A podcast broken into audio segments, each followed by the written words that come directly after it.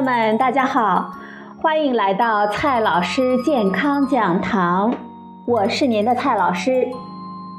今天呢，蔡老师继续和朋友们讲营养、聊健康。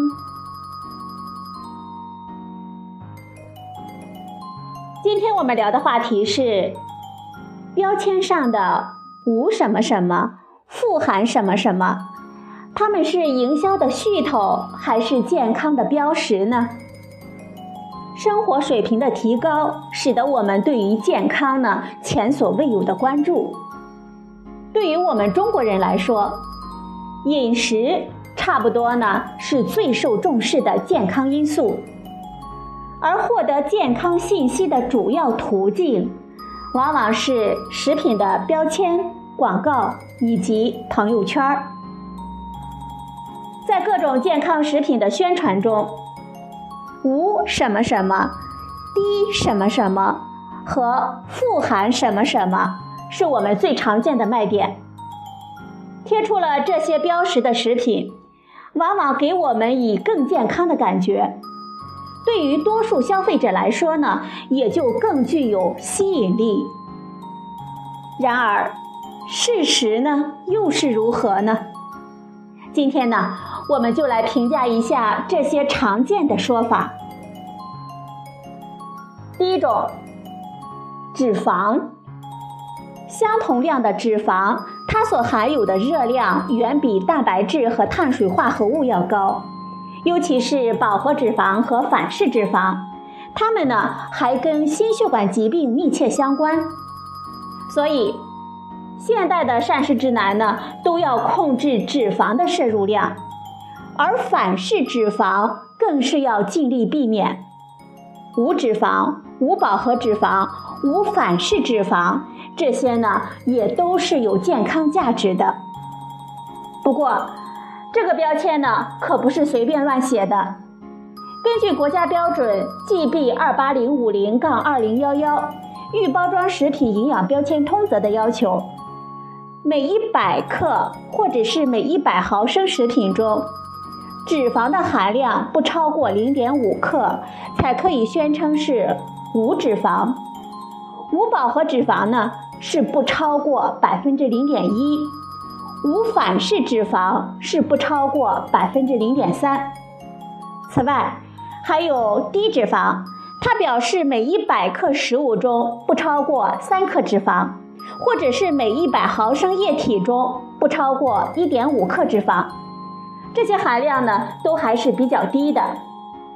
对于加工食品，如果是确实做到了，那么有这些标签的食物，我们可以认为是更为健康。第二种，糖，糖或许是我们现代人的饮食中最大的不健康的因素。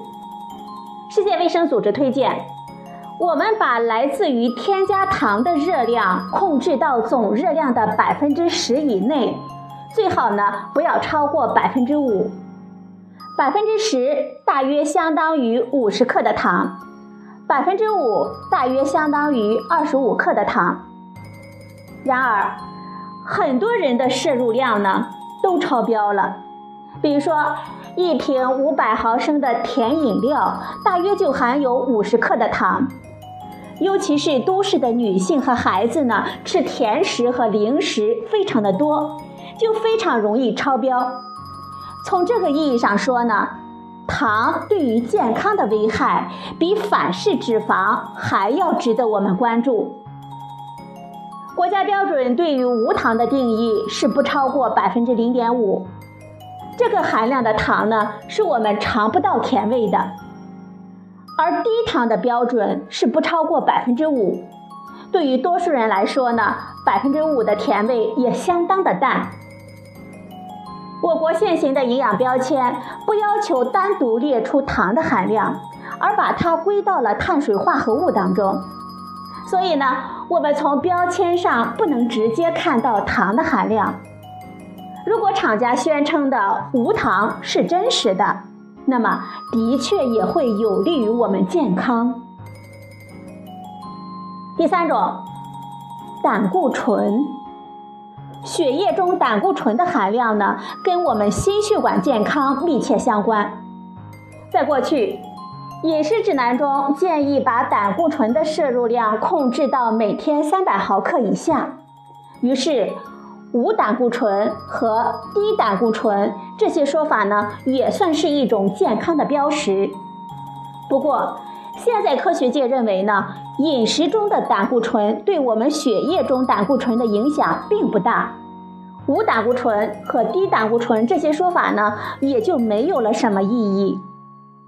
而且，植物中本来就不含有胆固醇，那些植物油以及其他植物性食物中宣称的不含胆固醇，完全就是正确的废话。第四种，高什么什么，富含什么什么，在广告词中呢，我们经常见到富含多种维生素和矿物质这种说法，其实。如果我们仔细追究的话，很多这类的宣称都是违规的，可以算是虚假宣传。在国家的标准中，对于维生素和矿物质的高和富含这两条呢，有明确的定义。如果是固体食物，那么，一种维生素或者矿物质在一百克该食物中的含量要超过我们人体每天需求量的百分之三十，才可以说是高或者是富含。如果是液体食物，则是每一百毫升中的量要超过我们每天需求量的百分之十五，或者按照食物的热量来算，每一百大卡的食物中。超过我们每天需求量的百分之十，这样的要求呢是相当的高。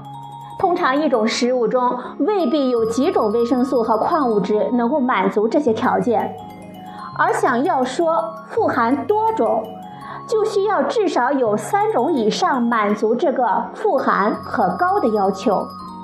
还有许多的广告宣称。含有多少种维生素、多少种矿物质这些说法，在国家的标准中，含有也不是只要有一点就可以宣称的，也必须达到一定的量才行。而这个一定的量呢，就是我们前面所说的富含所要求的一半。也就是说，固体食物。每一百克中的量要超过我们人体每天需求量的百分之十五，液体食物呢，每一百毫升中的量要超过我们每天需求量的百分之七点五，或者是以热量为基准，每一百大卡食物中的量要超过我们每天需求量的百分之五。第五种，无麸质，无什么什么过敏源，这两类。无什么什么的方式，在我们国内呢并不多见，不过在国外呢则是比较多见的。麸质也就是小麦中的面筋蛋白，有一部分人群会对它过敏。学术界呢也有人认为不是过敏，而是不耐受。还有一些研究显示呢，它可能跟自闭症等健康问题有关。所以在国外。尤其是在美国，无麸质就是一个很大的卖点。不过，基于目前的一般认知，它只是对于麸质过敏的人群有意义。我们普通人群呢是没有必要在意的。无某种过敏源中的某种，包括牛奶、鸡蛋、鱼类、贝类、坚果、花生、小麦和大豆。本来这些食物呢都是很好的食品，但因为美国要求明确标出这几种过敏源，所以包含它们呢也就被商家作为了卖点。跟无麸质一样，它们也只是对过敏的人群有意义，对于我们普通人群呢完全没有意义。第六种，无添加、无防腐剂、无色素。